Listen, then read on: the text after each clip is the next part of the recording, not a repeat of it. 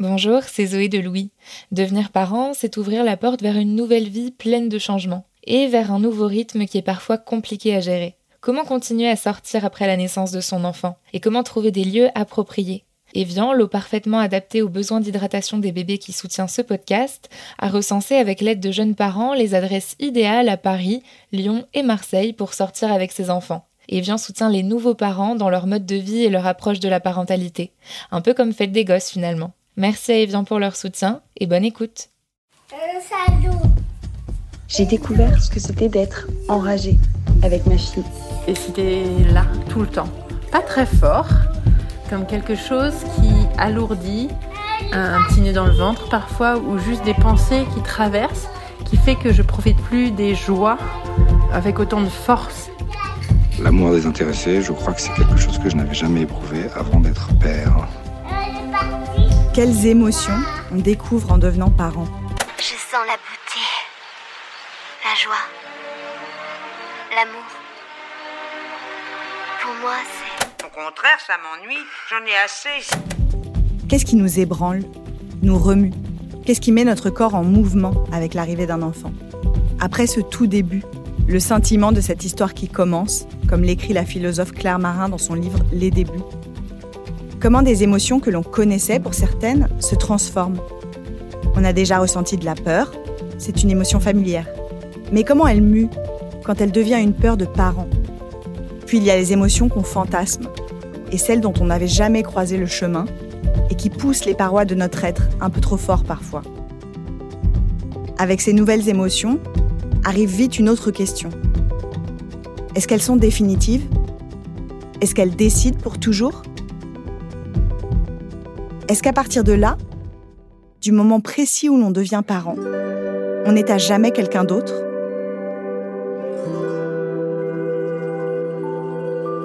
Je suis Marine Revol. Bienvenue dans Fête des Gosses.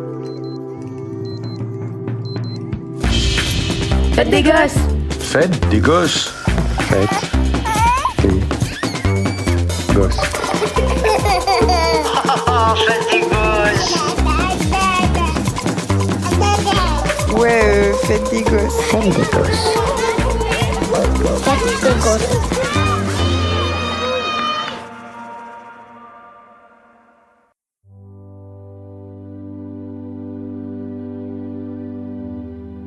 De toutes les histoires qui commencent, c'est la tienne qu'il m'importe de raconter. Claire Marin, Les débuts, chapitre 1. Parce qu'elle bouleverse la mienne comme personne ne l'a jamais fait. Le tout début, un scintillement. Certains nous traversent, nous égratignent, nous effleurent, sans totalement nous défaire. Mais toi qui débarques, l'air de rien, de ta petite existence hésitante, tu renverses notre vie. Tu es l'heureuse catastrophe. Ce tout début de ta vie décide de ce que sera désormais la mienne. Avec toi apparaît l'irréversible, avec une force qu'aucun événement n'avait endossée jusqu'à présent. De tous les débuts, la naissance est peut-être celui d'où jaillissent le plus de nouvelles émotions. Ça n'est pas un hasard si Claire Marin a choisi d'ouvrir son livre sur la naissance de sa fille. C'est que ce début-là a remué un peu plus profond en elle qu'un nouvel amour, un nouveau job ou une nouvelle maison. C'est quand même euh, un marqueur fort euh, du début d'une autre vie, qu'elle soit joyeuse ou pas d'ailleurs, la naissance d'un enfant, et que c'est un, un principe de bouleversement très fort et très impliquant. Donc euh, là, il y a un début assez évident. Par rapport à tous les débuts qui peuvent exister dans la vie dont vous parlez dans le livre, qu'est-ce que ce début-là, il a de particulier? Ce début de la naissance, bah, c'est que c'est, je crois, deux débuts, même trois, et sans doute beaucoup plus que ça. C'est-à-dire que pour tous ceux qui sont directement euh, reliés à cet enfant, la place qu'on occupe change affectivement, socialement, soit en espèce d'élévation entre guillemets, c'est-à-dire euh, c'est quelque chose qu'on souhaitait et qui est en train de s'accomplir et on, s'en réjouit, soit euh, dans quelque chose qui peut être euh, une mise à l'arrêt, qui peut fonctionner comme une espèce d'éteignoir de tous les ou d'étouffoir de désir et de de projection. C'est aussi ce qui peut créer des dissensions. Donc c'est en fait plein de débuts à la fois de belles et mauvaises choses. Donc c'est peut-être le plus gros potentiel de début démultiplié et extrêmement variable. Il y a peut-être euh, dans ces débuts-là le plus d'incertitude possible. C'est quoi, vous, les nouvelles émotions que vous avez découvertes quand vous êtes devenu parent Une nouvelle forme d'inquiétude. évidemment, il y a de la joie, il y a de l'émerveillement, mais il y a aussi euh, une responsabilité très neuve, énorme, sans doute même plus grande que nous. C'est presque une responsabilité de vie et de mort dans les premiers jours et les premières semaines de la vie de l'enfant. Euh, cette inquiétude était démesurée, elle, était obsédante, elle était source de cauchemars. Euh.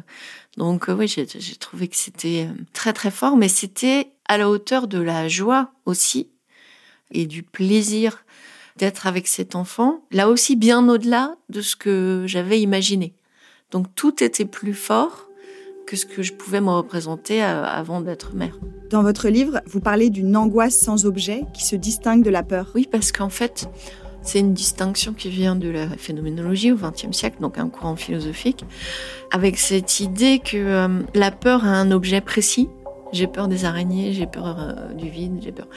Là où l'angoisse, elle tient sa force d'une forme d'indétermination.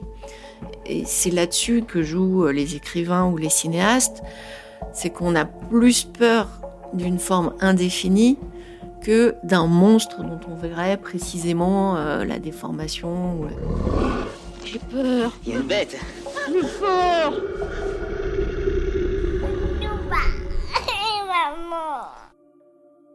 Et avec l'enfant, en tout cas peut-être pour le premier enfant, je ne sais pas si ça se retrouve ou ça se décline autrement avec d'autres enfants, mais justement, on est dans de l'indéterminé, de l'inconnu. Et quand l'enfant pleure et qu'au départ, on ne sait pas identifier ce que ces pleurs signifient, ça, c'est de l'angoisse. Parce que l'angoisse nous renvoie aussi à notre impuissance. Si je sais que j'ai peur du vide, je vais éviter de faire une randonnée en haute montagne. Mais là, avec l'enfant, on est confronté à quelque chose qui va être terriblement anxiogène, sans qu'on puisse, au moins pendant quelques semaines ou quelques mois, savoir à quelle échelle de gravité on se trouve. Est-ce que c'est juste euh, quelque chose qui va passer ou est-ce que c'est quelque chose qui nécessite d'aller immédiatement aux urgences? Donc euh, ça, c'est une angoisse effectivement de l'incompréhension et de l'incommunicabilité au départ de la souffrance ou de la gêne par l'enfant. Donc ça, c'est quand même quelque chose de très étrange, de devoir tout faire pour quelqu'un dont on ne comprend pas encore le langage. Sans doute qu'il euh, y a des pleurs qu'on finit par identifier comme étant liés à ceci, à de l'inconfort ou de la faim ou du sommeil, mais au départ, ce manque de signification et cette nécessité d'agir malgré l'incompréhension, c'est quand même très très angoissant. Je me suis rendu compte qu'avant, Alice, J'étais quelqu'un de très légère, pour qui les soucis en fait ne pesaient pas beaucoup. Et à partir du moment où je suis tombée enceinte de, mon premier enfant, eh bien, en fait, c'était là tout le temps, pas très fort, mais euh, voilà, comme quelque chose qui alourdit, un, petit nœud dans le ventre parfois, ou, ou, juste des pensées qui traversent, qui fait que je profite plus des joies avec autant de force. Et donc ça a été dur de réaliser ça, de réaliser que j'avais toujours cette idée que qu'est-ce qui pouvait se passer, qu'est-ce que je pouvais faire pour la sécurité, et que ça allait pas partir en fait, puisque au fur et à mesure du temps, j'ai appris à l'apprivoiser, mais c'était toujours là en fait. C'est part de ma nouvelle identité d'être moins légère, plus en vigilance en fait de ce qui pourrait arriver à mes enfants. Donc il a fallu déjà que je l'accepte et puis euh, que j'apprenne à lui parler en fait, à, dire ok, c'est normal, ça dit euh, l'importance du lien et la responsabilité que tu as. Et puis ça, ça a une place. Ça t'aide à bah, garder tes enfants en vie, à faire qu'ils soient en sécurité physique, émotionnelle. Ça fait partie en fait de qui je suis depuis que je suis mère et j'ai l'impression que ça ne me quittera plus en fait, puisque j'aurai toujours en tête comment vont mes enfants, est-ce que je peux faire quelque chose pour eux? Et puis aussi, euh, bah, Claire Marin. Quelque chose qui est comme un recadrage ou un décalage, ou c'est un bouleversement en termes d'émotion, mais c'est aussi euh, une autre perspective. C'est ce que j'essaye de dire à un moment dans le livre, c'est-à-dire euh, bah, on change d'échelle. On regarde le monde à l'échelle de ce que l'enfant peut en percevoir, les dangers que ça peut constituer pour lui, ou, ou l'intérêt de petites choses qu'on a oublié de regarder. Donc, euh, c'est aussi une perception différente qui s'ajuste à une autre échelle qui est celle de l'enfant. Et ça, vous, vous l'avez vécu comme un bouleversement? Est-ce que ça a changé quelque chose en vous? Comment ça s'est manifesté? C'est plus une démultiplication des perspectives. C'est-à-dire, j'avais la mienne, mais j'apprenais aussi à penser à l'échelle de l'enfant. Qu'est-ce qui fait du bruit pour moi? Qu'est-ce qui fait du bruit pour l'enfant? C'est pas forcément les mêmes choses. On est obligé d'arrêter de transposer sa manière de ressentir sur cet enfant et d'essayer de comprendre quelle peut être sa manière à lui de percevoir euh, ou ressentir la situation dans laquelle euh, l'enfant se trouve. Est-ce que vous avez un exemple? Bah, Par exemple, un enfant peut très bien dormir euh, dans un endroit très bruyant, tout dépend du type de bruit dont il s'agit. Donc le rapport au silence, le rapport aux matières, le rapport au goût, évidemment, va être très différent pour l'enfant et pour nous. La taille des objets, évidemment, tous les parents sont sensibles au fait que certains objets puissent être dangereux, que l'enfant puisse s'étouffer avec, etc. Donc tout ça, ça fait que le sens qu'on donne à un objet change, parce que ce qui était euh, banal et inoffensif peut devenir extrêmement euh, dangereux ou au contraire euh, une source de grande joie pour un enfant alors qu'on l'avait jamais vu de cette manière. Et est-ce que selon vous, ces nouvelles émotions, elles, sont, elles viennent de l'enfant lui-même ou est-ce qu'elles viennent du fait qu'on est au début de quelque chose? Je crois que ça a un rapport aussi euh, avec la manière dont l'histoire de cet enfant s'est créée euh, avant la naissance, avant même que l'enfant soit conçu.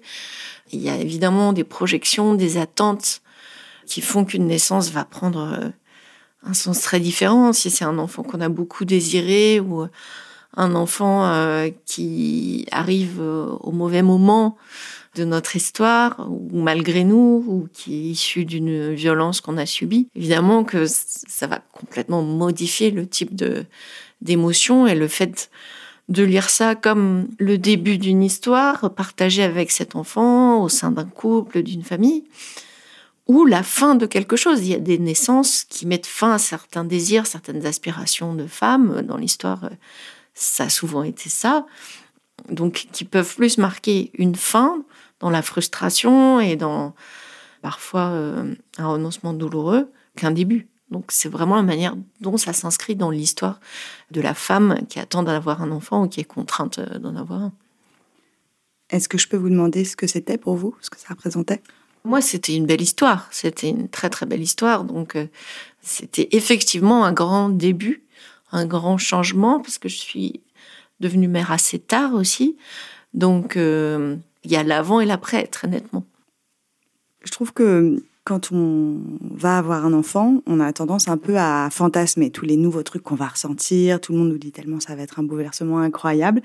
Et j'ai toujours pensé que qu'on cherchait quelque part à retrouver une espèce de d'intensité et d'exaltation qu'on a pu connaître à l'adolescence, par exemple, ce genre de sentiment d'exaltation. En tout cas, moi, c'est c'est un peu bizarre à dire parce que c'est un peu égoïste, mais c'est un peu ça que j'attendais avec la venue d'un enfant. Ça me remue comme ça l'avait fait les années, enfin, dans mes jeunes années. Mmh. J'ai jamais fait ce parallèle, c'est intéressant de, de vous écouter, parce que pour moi, les sentiments de l'adolescence, c'est d'une intensité euh, très différente avec quelque chose d'assez euh, ponctuel, c'est-à-dire des moments très forts, mais qui ne durent pas avec cette intensité-là. Alors que à la naissance de ma fille, il m'a semblé que l'intensité et l'omniprésence du souci de, l'enfant, de souci au sens large, hein, euh, aussi positif, s'étalait dans une durée beaucoup plus longue, et finalement faisait naître euh, une multiplicité de sentiments différents, tous ensemble, y compris parfois contradictoires, là où les intensités de l'adolescence euh, ou de la jeunesse étaient très concentrées entre deux pôles, l'intensité du, travail, et le travail euh, passionnant et obsédant, et, et l'intensité du désir. Mais dans la naissance de l'enfant, il me semble qu'il y a beaucoup plus de sentiments mélangés et qui sont tous, comme je l'ai dit tout à l'heure, euh, assez forts. Je trouve qu'il y a plus de matière à palper. Il y a une plus grande richesse de sentiments, y compris des sentiments très dérangeants. Parfois, le sentiment d'avoir atteint ses limites de fatigue, de patience, de capacité à prendre soin de, cet enfant. Donc, euh, je trouve que, le, dans mon cas en tout cas, euh, la question des premières années de vie de l'enfant nous confronte beaucoup plus à nos limites et à des échecs relationnels que ce qu'on peut vivre euh, dans des relations affectives, euh, de couple ou d'aventure amoureuse ou, ou d'amitié. Je, je, rebondis sur ce que vous dites sur le fait de, que, ça pousse, que ça pousse les limites un peu. Est-ce que vous avez découvert des émotions que vous ne connaissiez pas chez vous? Oui, parce que je crois que ce sentiment de... Ça a l'air un peu euh, naïf ou euh, un peu ridicule de lire comme ça, mais le sentiment d'être prêt à tout sacrifier pour un enfant, de tout mettre en parenthèse à ce point-là, euh, je ne crois pas l'avoir déjà ressenti avant. Le, sentiment un peu primaire, euh, archaïque, presque animal du rapport à un autre être, et un sentiment durable, et le sentiment aussi presque de puissance dans enfin, cette intuition qu'on a une puissance démesurée s'il faut euh, sauver ou défendre cet enfant, ça, je l'avais jamais ressenti de la même manière. Avec cette intensité-là, non, jamais. Alors, la nouvelle euh, sensation euh, ou émotion que m'a procuré la paternité, c'est la sensation d'être euh, Mathieu épris d'un amour absolument et totalement désintéressé. Moi, j'ai des enfants en bas âge, donc bon, après, euh, on verra quand ils grandiront, mais c'est vrai que euh, l'amour que tu prodigues à un enfant en bas âge est totalement désintéressé dans le sens où tu n'attends rigoureusement et strictement rien en retour. Et je ne dis pas que c'est pas le cas dans les relations amoureuses, voire amicales, euh, qui sont une forme d'amour aussi, mais bon, il y a toujours une forme de marché. Avec un enfant, il n'y en a pas. Toi, tu n'as que des devoirs et lui n'a que des droits. Tout ce que tu fais pour lui, il ne te doit rien en retour. Et ça, c'est une sensation qui est à la fois extrêmement épanouissante parce que du coup, ça nous fait nous sentir une personne, je sais pas, mieux. Et à la fois, c'est une charge, c'est une responsabilité. Donc euh, voilà, l'amour désintéressé, je crois que c'est quelque chose que je n'avais jamais éprouvé avant d'être père. Dans le livre, vous écrivez Si le début reconfigure, il modifie aussi notre sensibilité. C'est-à-dire bah, C'est-à-dire que euh, on va pas être euh, inquiet, blessé, joyeux, euh, ému de la même manière. On va même découvrir parfois des formes d'émotions dans des situations qu'on a vécues mille fois, mais qui résonnent différemment. C'est-à-dire, moi, je suis beaucoup plus émue maintenant quand je vois une mère avec son jeune bébé que je ne l'étais avant de devenir mère. Évidemment, on est capable de transposer ce qui peut être pour elle une source d'angoisse ou un plaisir physique, charnel, en tenant son enfant tout près de soi. Enfin, il y a évidemment d'autres formes de sensibilité et de sensibilité partagée aussi avec les autres qui naissent de cette nouvelle relation. Est-ce que ça reconfigure aussi la façon dont on accueille les émotions? Alors euh, oui, forcément, parce que euh, d'abord il y a des éléments très physiques au sens où c'est quand même une expérience de grande fatigue souvent les débuts de l'existence d'un enfant, ce qui nous rend souvent plus sensibles, hein, avec des réactions plus épidermiques. Donc oui, il y a sans doute des formes de, colère ou euh, d'hypersensibilité qui sont liées à ça, mais mais il y a aussi, je pense, une sensibilité propre, quoi. Je ne sais pas comment le dire autrement, mais une sensibilité qui naît avec euh, finalement ce nouvel être qu'on forme avec quelqu'un d'autre. Donc forcément, il y a des, je crois, des émotions qui sont très très neuves. Est-ce que vous pensez que c'est toutes ces nouvelles émotions qui fait que c'est si incroyable de devenir parent? Parce que ça déjoue un peu la vie un peu chiante oui, mais euh, je crois qu'il y a aussi un, un leurre auquel il faut être attentif, c'est que c'est pas magique en fait. Ça va apporter effectivement des moments de bonheur, c'est indéniable, etc. Mais ça multiplie aussi. Ça complexifie la vie, ça crée des engagements euh, définitifs, euh, ça modifie la personne qu'on est, en bien et en mal, pour chacun d'entre nous, je pense. Donc, euh, il faut être prêt à cette transformation, ce qui est un peu différent de la joie, parce que la joie, elle peut nous advenir sans nous transformer.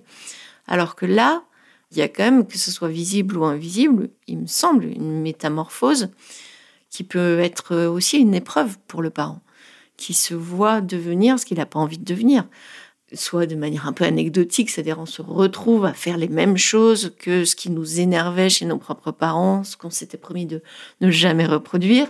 Ça peut être très anecdotique, mais ça peut être aussi des formes de pulsion ou de formes de violence ou d'agressivité euh, qui surgissent en nous un peu de nulle part et qui sont très dérangeantes et avec lesquelles il va falloir composer si on veut être le moins mauvais parent possible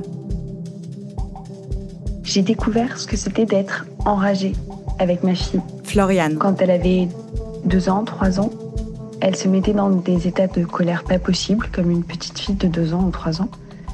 Mais j'arrivais pas à canaliser sa colère, j'arrivais pas à la calmer. Elle voulait pas que je la prenne dans les bras. Elle voulait pas que je lui parle. Elle n'entendait pas ce que je lui disais. Et moi, j'étais incapable de la laisser et de partir dans une autre pièce. Donc j'essayais de réagir à sa colère et j'étais submergée d'inquiétude, d'impuissance et je me mettais en colère aussi. Et je me mettais à crier plus fort qu'elle. Et je découvrais une zone émotionnelle que je connaissais pas jusque-là. J'étais dans le même état de submersion qu'elle en fait. Et ça me, ça, ça me paniquait et de me mettre dans cet état, que ma réponse à sa colère, ce soit ma rage. Donc je l'ai très mal vécu, ça m'a fait peur. J'ai eu beaucoup de mal à accepter simplement de changer de pièce, de la laisser elle aller au bout de son émotion sans essayer de la canaliser par une émotion encore plus forte de ma part. Je me souviens d'un matin, on devait, euh, on se préparait pour euh, partir à l'école, on s'était habillé, on prenait le petit âge et je lui prépare sa tartine. Comme d'habitude, je mets du beurre, je mets de la confiture. Et là, elle m'explique qu'il fallait pas mettre le beurre avant la confiture, qu'il fallait mettre le beurre après la confiture. Et je sens le truc monter, je sens qu'elle elle commence à se mettre en colère très fort pour ça. Et j'essaye de canaliser, mais ça marche pas. Et je me mets à crier. Et puis, c'était le moment où j'essayais vraiment, j'avais pris conscience de cet état de rage et j'essayais de ne pas euh, le laisser me gagner, mais là, l'heure tournait, il fallait qu'on parte à l'école. Donc je lui démontre avec une autre tartine que si on met la confiture d'abord, on ne peut pas mettre le beurre après. Et cette explication rationnelle ne suffit pas à endiguer toutes les émotions qui arrivent en elle. Et donc elle se met à hurler, et moi aussi, parce qu'il faut qu'on parte à l'école, qu'elle n'a pas pris de petit déjeuner, que j'ai essayé de pas tout de suite crier, de lui montrer les choses calmement, de lui lui faire faire elle-même l'expérience du beurre et de la confiture. Et ça n'a pas marché. Et donc, colère, rage et catastrophe. c'est la cata C'est la cata Faites des gosses. Contrôlez vos émotions. Disciplinez votre esprit. Faites des Regarde Elle est folle de rage gosses. Faites des gosses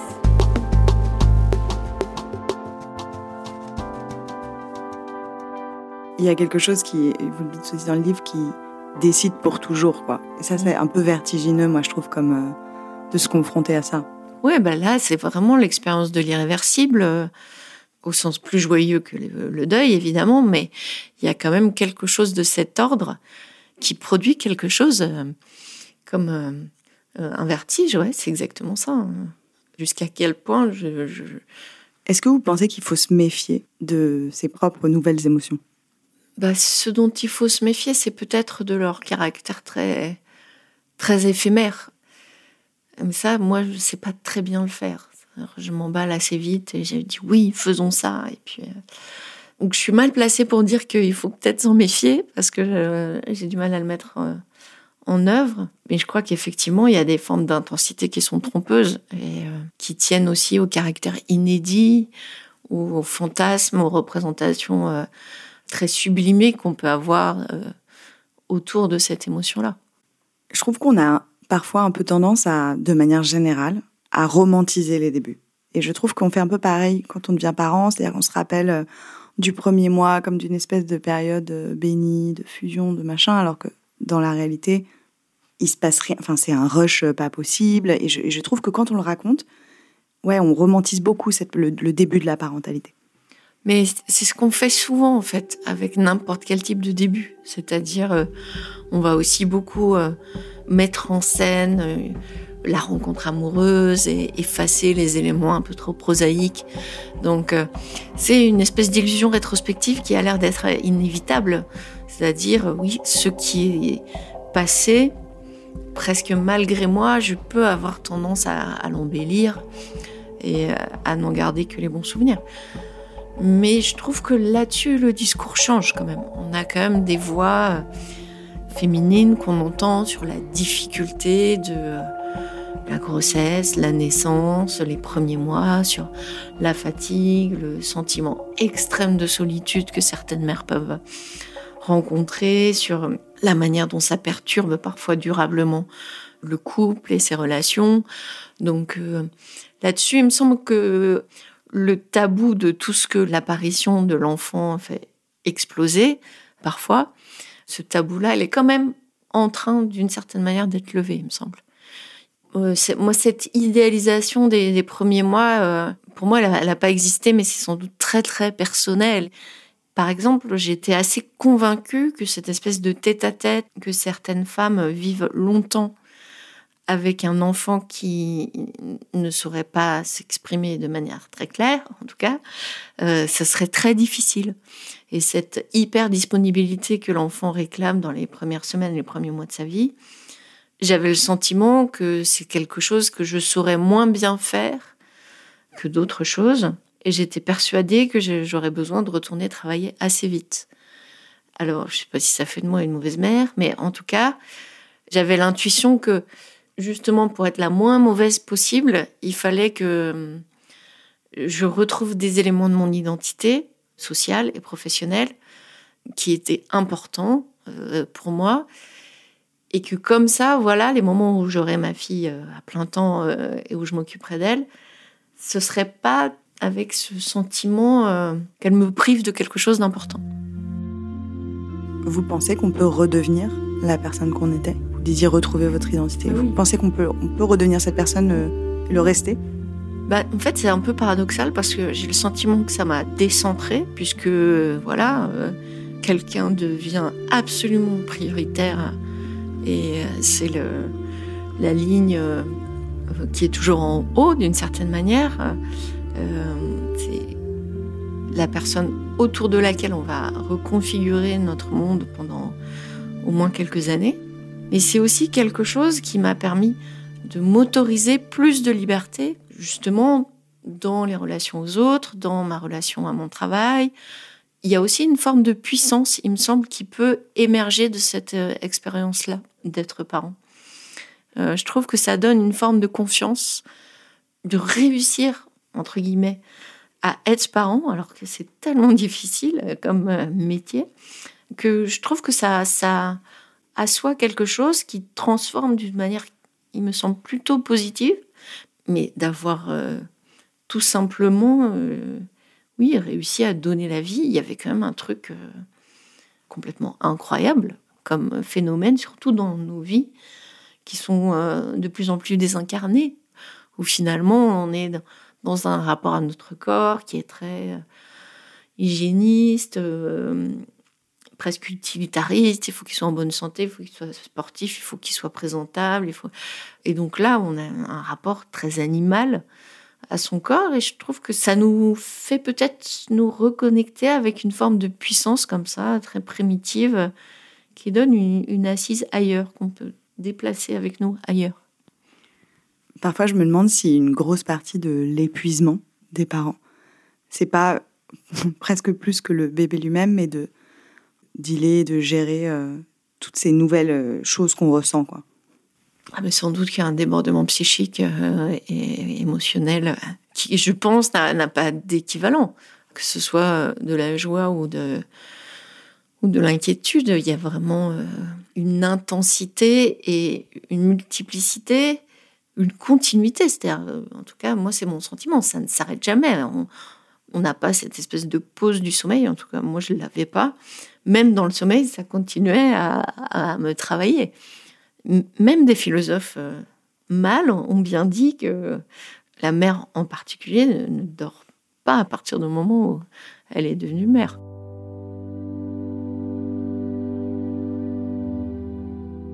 Je cherche avec difficulté le début de ta vie. À quel moment est-ce que cela commence? À quel moment est-ce que tu commences? Est-ce déjà toi, dans l'idée, dans le désir de ton existence Ou n'est-ce pas encore trop indécis et flou pour être le début de ta vie à toi, ma fille? Le début pour être officiel, tu nais un samedi d'été à 13h47. Pourtant, c'est un faux début, un faux départ pour ton histoire parce que depuis trois semaines déjà, ton existence est presque tangible, saisie plusieurs fois par jour par de multiples capteurs, sondée par des échographies. On te touche du doigt. On sait dans quelle position tu te mets, on écoute les battements de ton cœur amplifiés par les machines et il paraît démesuré ton cœur gigantesque qui résonne dans les couleurs de la maternité. L'histoire a débuté depuis longtemps, on parle déjà beaucoup de toi à cet étage et dans nos familles.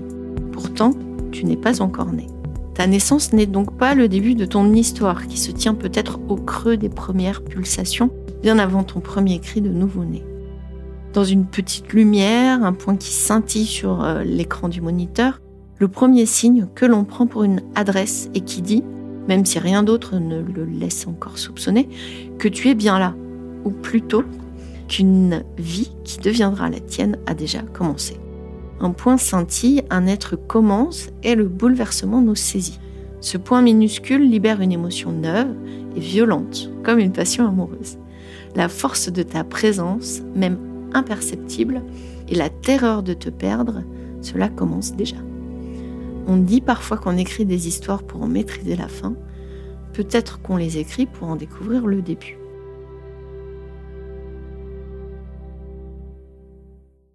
Vous venez d'écouter Fête des Gosses. J'espère que vous avez pris autant de plaisir à écouter Claire Marin que j'en ai eu à l'enregistrer. Si c'est le cas, je vous recommande également deux de ses autres livres, Rupture et Être à sa place. Cet épisode a été réalisé par Anna Bui. La musique est de Jean Thévenin. Si vous aimez ce podcast, allez lui mettre plein d'étoiles et de commentaires sur votre application d'écoute préférée. Si vous avez des remarques ou des notes vocales à nous envoyer, écrivez-nous à hello.louismedia.com. À très bientôt.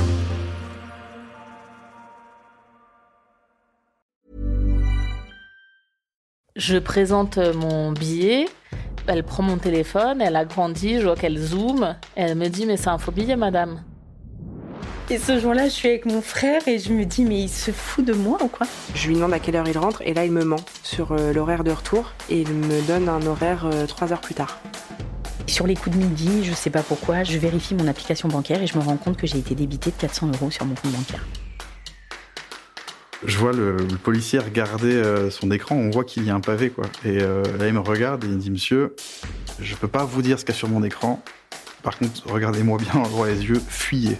Je fais une marche arrière. Et à ce moment-là, une jeune fille arrive en courant. On lui hurle par la fenêtre que nous sommes toutes ces meufs. Donc je lui dis à toi, ramène ton cul ici tout de suite parce que ça va partir en cacahuète.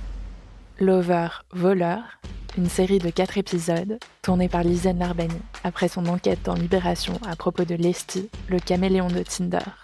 Et à écouter à partir du 22 avril dans Passage, notre podcast d'histoire vraie. À très vite.